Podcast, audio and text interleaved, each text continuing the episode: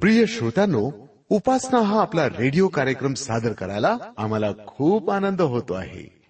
आपण कार्यक्रम लक्षपूर्वक ऐकता आणि तो आपल्याला आवडतो याचा पुरावा म्हणजे आपण पाठवलेली ही हजारो पत्र. मित्रांनो काही तत्वज्ञानी म्हणतात खा प्या आणि मजा करा. पैसे नसतील तर कर्ज काढा पण चैन मात्र निश्चित करा. स्वर्गीय आनंद हवा तर नशा करा. मादक द्रव्यांची किंवा दारूची. पण यांना खरंच सुख शांती मिळते? ही नशा उतरल्यावर नैराश्य विफलताच दिसू लागते. पण एकदा देवावर भाव ठेवून तर बघा देवभक्तीच्या नशेमध्ये घडून जा. ही नशा एकदा चढली ना की स्वर्गीय आनंद मिळेल. दुःख काळजा देव निवारण करेल. जीवनामध्ये चमत्कार घडतील. उपासना कार्यक्रमामध्ये आपलं जीवन कसं बदलून टाकायचं एखादी जादूची कांडी फिरवून हेच आम्ही आपल्याला सांगतो. मित्रांनो या उपासनेमध्ये सामील होण्यासाठी मनाची तयारी करूया या भक्तिगीतानं.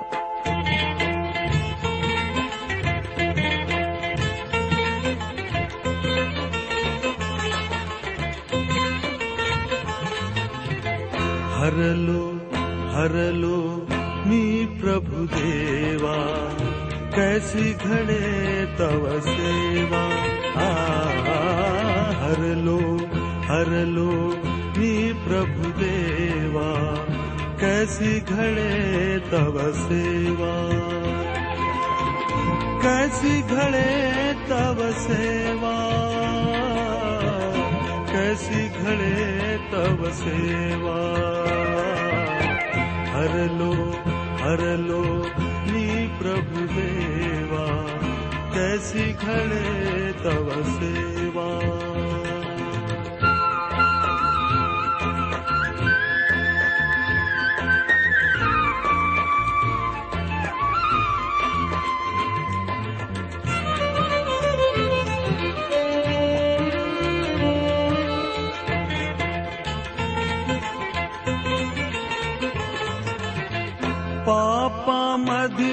मन लोळे झाल्यावरती उघळती डोळे दृढ निश्चय मी केले.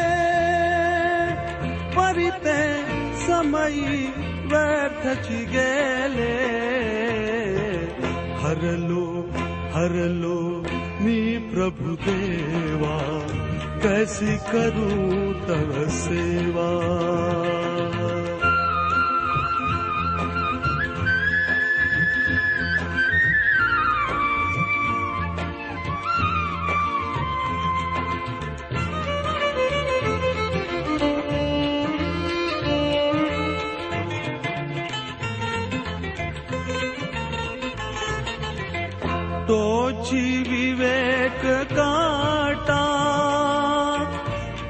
का बोध कुठे मज फाटा देवळी नेत्र उघळती तेथून निघता झापळ पळती.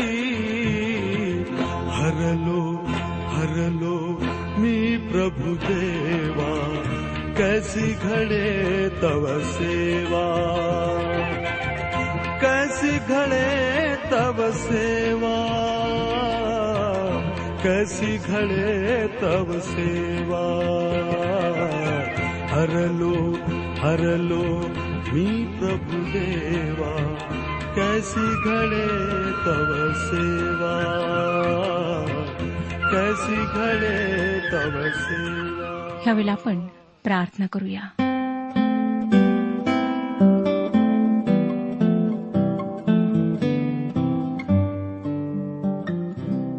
सर्वसमर्थ जिवंत परमेश्वर पित्या तुझ्या पवित्र नावाचं गुणगान गात तुझी स्तुती करीत तुझं गौरव करीत आम्ही तुझ्या सिंहासनासमोर येत आहोत. आमच्यातील सर्व उणीवा सर्व गोष्टी तुला ठाऊक आहेत. आम्ही चुकलो आहोत. सर्व गोष्टींची कबुली तुझ्या समक्ष देत आहोत. तुझ्याजवळ विनंती आहे की आमच्या सर्व पापांची अपराधांची क्षमा कर. तुझ्या इच्छेप्रमाणे जीवन जगण्याकरिता तू आमची मदत कर. पवित्र प्रभू आम्हाला शक्ती पुरेव सामर्थ्य शारीरिक जे विकार आहेत आपल्या सामर्थ्य स्पर्शाने दूर कर. आम्हाला आत्मिक रूपाने तू आरोग्य दे. जेणेकरून प्रभू आम्ही सत्य ओळखून त्यानुसार चालावे. आमचा तुझ्यावरील विश्वास वाढावा. प्रत्येक कुटुंबावर तू आशीर्वाद दे. जे तरुण वाईट मार्गावर आहेत त्यांच्यासोबत तू हो त्यांच्याशी बोल. त्यांना आपल्या पापांची जाणीव होते.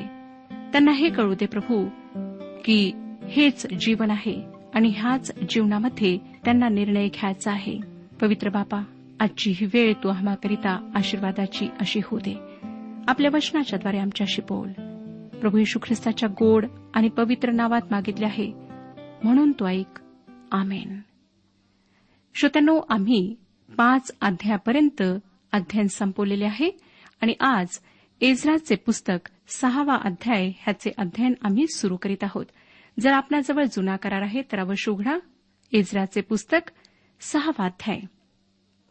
पहिलं वचन सांगतं दार्याविश राजाच्या हुकमावरून बाबेल येथील दप्तरखान्यात व जमादारखान्यात शोध करण्यात आला. राजाच्या लोकांनी त्यांच्या दप्तरात जेथे जुन्या नोंदी ठेवलेल्या होत्या तेथे शोध घेतला. दुसरं आणि तिसरं वचन सांगतं तेव्हा मेदी प्रांतातल्या अहमता नगरातील राजवाड्यात एक गुंडाळी सापडली. तीत येणेप्रमाणे लेख लिहिला होता. कोरेश राजाच्या कारकिर्दीच्या पहिल्या वर्षी एरुश्लेमेतील देवाच्या मंदिरासंबंधाने राजाने जो ठराव केला तो असा. ज्या स्थानी यज्ञ करतात तेथे देवाचे मंदिर बांधावे व त्याचा पाया खंबीर घालावा. त्याची उंची साठ हात व रुंदी साठ हात असावी. श्रोत्यानो आम्हाला दिसतं की कशा प्रकारे त्यांनी शोध घेतला आणि त्यांना जे पाहिजे होते ते सापडले. पाचवं वचन सांगतं देवाच्या मंदिरातील सोन्या चांदीची जी पात्रे नभुखज्ञेसराने एरुश्लेमेतील मंदिरातून बाबेलास आणली आहेत ती परत नेऊन एरुश्लेमेतील मंदिरात जेथल्या तेथे ठेवावी. ती तू देवाच्या मंदिरात ठेवून दे.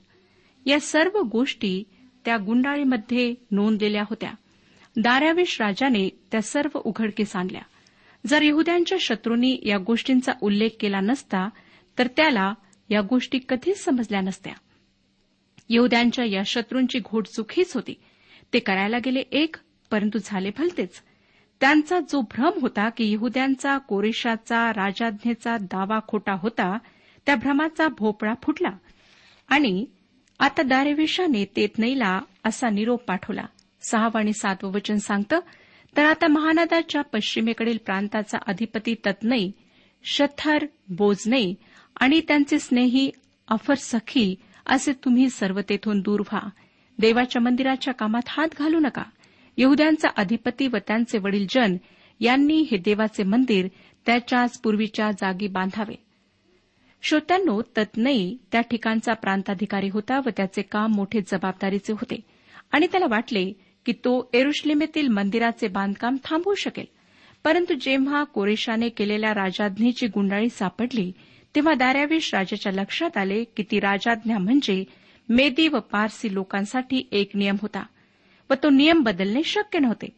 त्याच्यात फेरफार करणे अशक्य होते. म्हणून त्याने त्या राजाज्ञेला जोडून पुढची राजाज्ञा केली. आपण ती वाचूया आठव्या वचनात.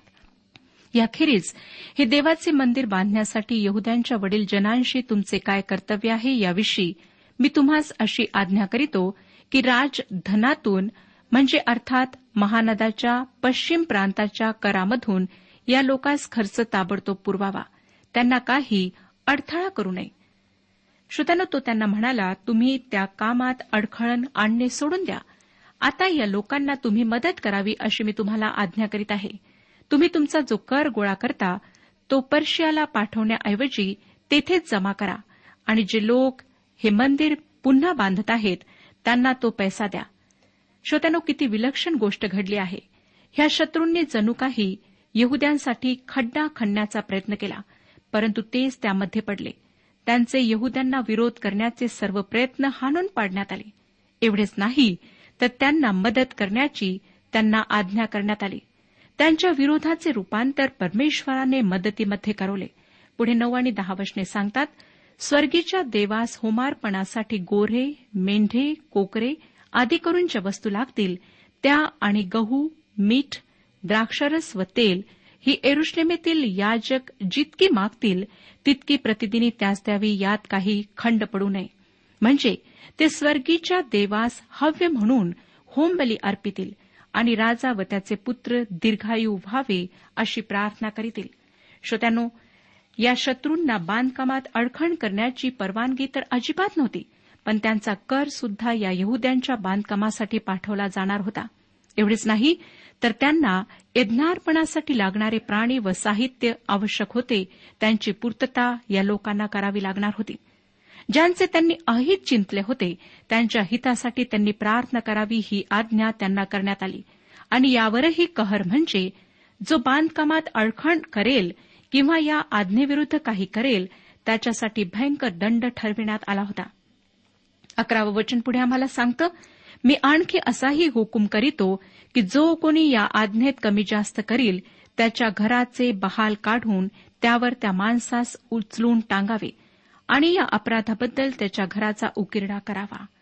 श्रोत्यानो परमेश्वर खरोखर भयास वस्तुतीस पात्र आहे. त्याच्या इच्छेविरुद्ध कोणीही जाऊ शकत नाही. आणि जर कोणी तसे करण्याचा प्रयत्न केला तर काय होईल याविषयी धोक्याची सूचना देत इब्रिलोकास पत्र लिहिणारा लेखक इब्रिलोकास पत्र दहावाध्याय आणि एकतीसाव्या वचनात लिहितो जिवंत परमेश्वराच्या हाती सापडणे हे भयंकर आहे. ज्या लोकांनी मंदिराचे बांधकाम बंद पाडण्याचा प्रयत्न केला होता त्यांनाच त्या बांधकामास सहाय्य करणे भाग पडले. एका लेखकाने ख्रिस्ती धर्माची टर उडवीत एकदा म्हटले आजपासून पन्नास वर्षानंतर ख्रिस्ती धर्म नामशेष होईल. श्रोत्यानो तो तर मरण पावला. त्यानंतर पन्नास वर्षांनी त्याच्याच घरामध्ये पवित्र शास्त्राच्या प्रती छापण्याचा छापखाना उघडण्यात आला. अस्तित्ववाद नावाची तत्वज्ञानाची एक विचार प्रणाली मांडणाऱ्या निफशे नावाच्या विचारवंताने देव मेला आहे या मताला मान्यता दिली. आयुष्याच्या उत्तराधार्थ तो येशूला उद्देशून म्हणाला होता हे फिकट पडलेल्या गालिल करा. तुझ्या तसे काय सामर्थ्य आहे की दोन हजार वर्षानंतर अजूनही लोक तुझ्याकडे आकर्षित होतात? श्रोत्यानो प्रभू परमेश्वर जिवंत व खरा देव आहे. तो सामर्थ्यशाली व सर्वज्ञानी आहे. तो प्रारंभ व शेवट आहे म्हणून मानवाचा प्रारंभ व शेवट जाणणार आहे. तो राष्ट्रांचा इतिहास घडवतो. इस्रायल त्याचे निवडलेले राष्ट्र यासाठी आहे की त्याद्वारे तो आपले मार्ग संपूर्ण जगाला दाखवून देतो. इस्रायल देशाच्या आधुनिक इतिहासाचा अभ्यास तुम्ही जर केला तर तुम्हाला कळेल की या देशाची निर्मिती पुन्हा व्हावी ही देवाची योजना होती. जरी दोन हजार वर्षांच्या कालावधीत यहुदी लोक इतस्तहात विखरले होते त्यांना हिब्रू भाषेचा विसर पडला होता तरीही ते पृथ्वीच्या टोकावरून त्यांच्या देशाकडे कसे एकत्र आले ही एक मोठी आश्चर्याची घटना आहे. ही देवाची सार्वभौम इच्छा होती व त्या इच्छेला कोणी अडखळण करू शकले नाही. मानवाचे ख्रिस्ताद्वारे तारण व्हावे ही देवाची सार्वभौम इच्छा आहे. तुमच्यापैकी कोणाचा नाश होऊ नये ही त्याची इच्छा आहे. आज आपण कदाचित आपल्या त्याच्याविषयीच्या अज्ञानामुळे त्याला विरोध करीत असाल. त्याच्याविषयी आपले गैरसमज असतील. त्याच्यावर विश्वास ठेवणाऱ्यांना आपण तुच्छतेने वागवत असाल. परंतु लक्षात घ्या की जर आपणाला सार्वकालिक जीवन प्राप्त व्हावे ही देवाची इच्छा आहे तर ती आपण टाळू शकणार नाही. श्रोत्यानो आज आपणाजवळ वेळ आहे की आपण आपल्या आत्मिक जीवनाविषयी निर्णय घ्यावा. आपण विचार करावा कारण परमेश्वर सर्वसामर्थ्य आहे. आपण त्याच्यापासून कुठेही पळून जाऊ शकत नाही. इस्राच्या काळात बाबिलोनातून एरुश्लेमेला देवाचे मंदिर बांधण्यासाठी जे यहुदी आले त्यांच्या विरोधकांची ही स्थिती झाली. त्यांनी त्या मंदिराच्या बांधकामात अडखण आणण्याचा प्रयत्न केला खरा. पण शेवटी त्या मंदिराच्या खर्चासाठी त्यांना आपला कर व यज्ञार्पणासाठी लागणाऱ्या गोष्टी पुरवण्याची वेळ आली. एवढेच नव्हे तर दारायवेश राजाच्या या आज्ञेविरुद्ध वागणाऱ्याला मोठ्या दंडास पात्र ठरवले जाईल या शिक्षेचे भानही त्यांना ठेवावे लागले. त्यानंतरच्या एजराच्या पुस्तकातील वृत्तांताचा आपण आता अभ्यास सुरू ठेवणार आहोत. चौदावं वचन पुढे सांगतं सहावाध्याय चौदावं वचन. हगै संदेष्टा आणि जखऱ्या बिन इद्दो यांच्या संदेशामुळे यहुदी वडील जन मंदिर बांधित राहिले आणि त्यात त्यास यश आले. इस्रायलाच्या देवाच्या आज्ञेप्रमाणे आणि पारसाचे राजे कोरेश दार्यावेश व अर्थशस्त यांच्या फरमानावर हुकूम त्यांनी ते मंदिर बांधून पुरे केले. श्रोत्यानो हग्गई व जखऱ्या यांच्या प्रेरणेने मंदिराचे बांधकाम पूर्णत्वास केले. त्याला असलेला विरोध निरुपयोगी ठरला. पंधरा आणि सोळा वचने पुढे सांगतात ते मंदिर दारायवेश राजेच्या कारकिर्दीच्या सहाव्या वर्षी अदार महिन्याच्या तृतीयेस पुरे झाले. तेव्हा इस्रायल लोक म्हणजे याजक लेवी व बंदिवासातून परत आलेले लोक यांनी देवाच्या मंदिराची प्रतिष्ठापना मोठ्या उत्साहाने केली. या ठिकाणी त्या सर्वांना इस्रायली लोक असे म्हणण्यात आले आहे. म्हणजे केवळ यहदा व बन्यामीन यांच्या वंशातले यहुदीस फक्त नव्हे तर उरलेल्या दहा वंशातल्या लोकांचाही त्यात समावेश होता. या सर्वांनी देवाच्या घराचे प्रतिष्ठापन आनंदाने केले. मला वाटतं की एका देशाचे बांधव म्हणून त्यांच्यासाठी हा अत्यंत महत्त्वाचा व आनंदाचा प्रसंग असावा. सत्तर वर्षांच्या खडतर व कठीण बंदिवासातून आपल्या देशात येणे व आपल्या देवाची मोकळेपणाने उपासना करणे ही एक मोठी आनंदाची गोष्ट होती. त्यांच्या धार्मिक स्वातंत्र्याचा तो एक पुरावा होता. सतरावं वचन पुढे सांगतं या मंदिराच्या प्रतिष्ठापनेच्या समयी त्यांनी शंभर बैल दोनशे मेंढे चारशे कोकरे आणि सर्व इस्रायलांसाठी इस्रायल वंशाच्या संख्येप्रमाणे पापार्पणे म्हणून बारा बकरीही अर्पिली. त्यांनी वाहिलेले पापार्पण सर्व इस्रायलाकरिता इस्रायलाच्या बारा वंशाकरिता होते. फक्त बन्यामीन व यहदाच्याच वंशातले लोक बंदिवासातून बाहेर आले नाहीत तर बाकीच्या दहा वंशातलेही लोक एरुश्लेमेस आले. त्यांनी बारा बोकड म्हणजे त्यांच्या सर्व वंशाच्या संख्येप्रमाणे बारा बोकड पापार्पण म्हणून अर्पण केले. कोणी म्हणतात की दहा वंश हरवले होते व नंतर ते इंग्लंड व अमेरिकेत सापडले. ही गोष्ट खरी नाही श्रोतानो या ठिकाणी पवित्र शास्त्रातील ही नोंद आम्हाला सांगते की ही गोष्ट खरी नाही. कारण बंदिवासानंतर ते सर्व बरोबर एकत्र होते. ही गोष्ट नंतर पुन्हा सिद्ध होते. एकोणीस ते बावीस वचने पुढे वाचूया. पहिल्या महिन्याच्या चतुर्दशीस बंदिवासातून परत आलेल्या लोकांनी वल्हांडण सण पाळला. याचक व लेवी यांनी एक चित्ताने आपणा शुद्ध केले होते. ते शुचिरभूत झाले होते. त्यांनी बंदिवासातून परत आलेल्या सर्व लोकांसाठी आपले भाऊबंद जे याजक त्यांच्यासाठी व स्वतःसाठी वल्हांडण पशु मारिले बंदिवासातून परत आलेल्या इस्रायल लोकांनी आणि इस्रायलांचा देव परमेश्वर याच्या भजने लागण्यासाठी जे सर्व लोक त्या देशच्या मूर्तीपूजक लोकांच्या अशुद्धतेपासून दूर राहिले होते. त्या सर्वांनी भोजन केले. त्यांनी बेखमीर भाकरीचा सण सात दिवस आनंदाने पाळला कारण परमेश्वराने त्यास आनंदित केले होते. आणि इस्रायलांचा देव ह्याच्या मंदिराच्या कामी त्यांच्या हातास जोर यावा म्हणून त्याने अशूरच्या राजाचे मन त्यास अनुकूल केले होते. श्रोत्यानो मंदिराची प्रतिष्ठापना झाल्यानंतर पाच दिवसांनी वल्लांडणाचा सण पाळण्यात आला. आपल्याला आठवतच असेल की जेव्हा इस्रायली लोक मिसर देशात गुलामगिरीत होते तेव्हा मोशेद्वारे परमेश्वराने त्यांना गुलामगिरीतून बाहेर आणले. परमेश्वराने त्या दरम्यान अनेक चमत्कार केलेत. मिसरचा राजा फारो जेव्हा त्यांना जाण्याची परवानगी देईना तेव्हा परमेश्वराने मोशेद्वारे त्या सर्वांना सांगितले की त्याचा दूत मिस्रातले सर्वप्रथम जन्मलेले मारून टाकणार आहे व त्यांच्या घरावरून जात असताना त्यांच्या प्रथम जन्मलेल्यावर देवाच्या दूताने हात टाकू नये म्हणून परमेश्वराने त्यांना खास सूचना दिल्या होत्या. त्या आपल्याला निर्गमच्या पुस्तकात वाचायला मिळतात. इस्रायली लोकांनी वल्हांडणाचा कोकरा वधावा व एजोब वृक्षाच्या फांदीने त्याचे रक्त आपल्या दाराच्या कपाळपट्टीवर आणि दारावर लावावे असे त्यांना सांगितले होते. देवाचा दूत ते पाहून ते घर ओलांडून पुढच्या घराकडे वळेल. म्हणजे त्या घरातल्या प्रथम जन्मणाऱ्यावर हात टाकणार नाही. परमेश्वराने या लोकांना मिसराबाहेर काढल्यानंतर या दिवसाच्या स्मरणार्थ एक सण साजरा करण्याचा नियम घालून दिला. त्यालाच वलांडण सण असे म्हणतात. मृत्यू आणणारा देवाचा दूत त्यांच्या घराला ओलांडून पुढे गेला व त्यानंतर या लोकांना मिस्रातून बाहेर पडण्याची परवानगी फारोने दिली. या गोष्टी श्रोत्यानो प्रतिकात्मक आहेत.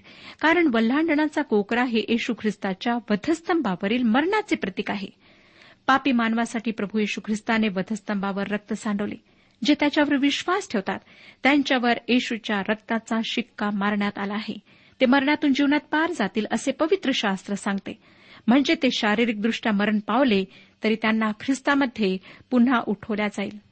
ख्रिस्ताचे येणे होईल तेव्हा जे त्याच्यावर विश्वास ठेवतात त्यांना तो आपल्यासह घेऊन जाईल. ख्रिस्तावर विश्वास ठेवणाऱ्यांना पाप व सैतान यापासून या जगातच सुटका मिळाली आहे. मृत्यूच्या कैदेतूनही त्यांची सुटका होणार. आता श्रोत्यानो आपण पुढच्या अध्यायाकडे वळत आहोत. पुढचा अध्याय आहे सातवा अध्याय. सातव्या अध्यायाची पहिली पाच वचने सांगतात यानंतर पारसाचा राजा अर्थशस्त याच्या कारकिर्दीत एजरा बिन सराया बिन अजऱ्या बिन हिलकिया बिन शल्लुम बिन सादोक बिन अहिटूब बिन अमऱ्या बिन अजऱ्या बिन मरोयात बिन जरैहा बिन उज्जी बिन बुक्की बिन अबिशुवा बिन फिनहास बिन एलाजार बिन अहरोन मुख्य याचक होता. या वचनांमध्ये एजराच्या पूर्वजांची यादी देण्यात आली आहे. हा अर्थशस्त तोच राजा ज्याने नेहम्याला एरुश्लेमात जाऊन शहर बांधण्याची परवानगी दिली व त्यापासूनच दानेलाच्या त्या प्रसिद्ध सत्तर आठवड्यांच्या भविष्यवाणीची सुरुवात होते. त्याचा अभ्यास आपण नेहम्याच्या पुस्तकामध्ये करणार आहोत. या ठिकाणी श्रोत्यानो राजा महत्त्वाचा नाही तर एजरा महत्त्वाचा आहे. एजरा हा फिन हासाचा वंशज आहे व अहरुणाचा नातू आहे म्हणून तो याचकांच्या घराण्यातला आहे. जर एरुश्लेमेतले मंदिर सुस्थितीत असते तर त्याने तेथे मुख्य याचक म्हणून सेवा केली असती. परंतु मंदिर उद्ध्वस्त करण्यात आले होते ते जाळून टाकण्यात आले होते. स्पष्ट आहे की एरुश्लेमेला यहद्यांची पहिली जी मोठी तुकडी आली त्यांच्याबरोबर यावे असे एजराला वाटले नाही. त्याचे एरुश्लेमेत काही काम नसावे. आणि तो जे बाबिलोनात मागे राहिले त्यांची सेवा करीत होता. आता दोन हजार व्यक्तींचा समूह एजराच्या नेतृत्वाखाली एरुश्लेमेस जाण्याची योजना करीत होता. आता मंदिराचे बांधकाम पूर्ण झालेले असल्यामुळे तेथे एजराला सेवा करण्याची संधी होती. काही वेळातच आपल्या लक्षात येईल की एजरा देवाच्या वचनाचा शिक्षकही होता.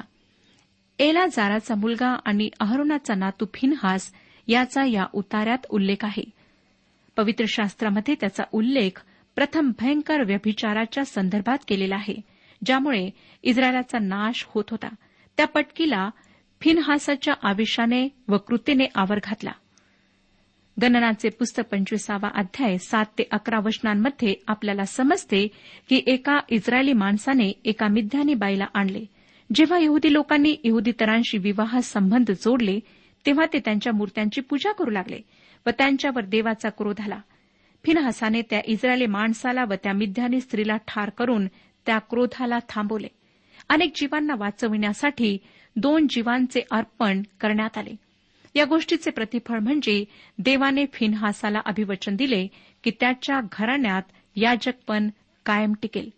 या ठिकाणी आपल्या सध्याच्या परिस्थितीला लागू पडेल अशी एक व्यवहारिक गोष्ट मला सांगावीशी वाटते. आजकाल श्रोत्यानो असे अनेक न्यायाधीश आहेत की ज्यांच्या मते मरणदंडाची शिक्षा अयोग्य क्रूर व रानटी आहे व ती नष्ट केली पाहिजे. मरणदंडाच्या शिक्षेचा मूळ हेतू दुसऱ्या व्यक्तींच्या जीवांचे संरक्षण करणे हा होता. जर एखाद्या अपराधी व्यक्तीला त्याच्या गुन्ह्याची शिक्षा झाली नाही तर त्यामुळे अनेक जीवांना त्याची किंमत मोजावी लागते. आणि हे आज सुद्धा खरे आहे. जर रस्त्यावरून वाहन चालवत असताना वाहतुकीचा नियम मी मोडला व त्याबद्दल वाहतूक नियंत्रण करणाऱ्या पोलिसांनी मला त्याबद्दल दंड केला तर दुसऱ्या वेळेस मी फार काळजीपूर्वक वाहतुकीच्या नियमांचे पालन करेल. मला खात्री आहे की तुमच्यावर तसा प्रसंग आला तर तुम्हीही तसेच कराल. मरणदंडाची शिक्षा गुन्ह्यांना आळा घालते. त्या शिक्षेचा हाच हेतू आहे. म्हणूनच त्या इस्रायली माणसाला व त्या मिथ्यानी स्त्रीला ठार करण्यात आले. या जोडप्याच्या मृत्यूमुळे हजारो इस्रायली लोकांचे जीव वाचले व त्या ठिकाणी देशात जे नैतिक प्रदूषण निर्माण झाले होते त्याचा समूळ नायनाट करण्यात आला. पाश्चिमात्य देशात फार पूर्वीच्या काळाविषयी मी एक विचित्र गोष्ट ऐकली. एका खुनी व्यक्तीला फासावर जाण्याआधी काही बोलण्याचा प्रसंग देण्यात आला. त्याने जे वाक्य म्हटले ते वाक्य असे होते. त्याने म्हटले ही गोष्ट माझ्यासाठी एक धडा आहे हे तुम्हाला माहीत व्हावे अशी माझी इच्छा आहे. श्रोत्यानो त्याने मरणाआधी हा धडा शिकावा यात काही तथ्य वाटत नाही. आणि त्याच्या फासावर त्याला लटकविण्यामागे हा हेतू नव्हता. स्त्री पुरुष व मुले यांचा जीव वाचावा त्यांचे संरक्षण व्हावे हा त्या शिक्षेमागचा हेतू होता. आम्ही आज आमच्या जीवनातल्या सत्यांना सामोरे जात नाही.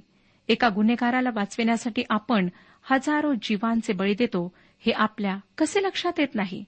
श्रोत्यानो आज आम्हाला ह्या बाबतीत विचार करायचा आहे. देवाची पद्धती मात्र अशी नाही. मानवी जीव वाचावे ही त्याची इच्छा आहे.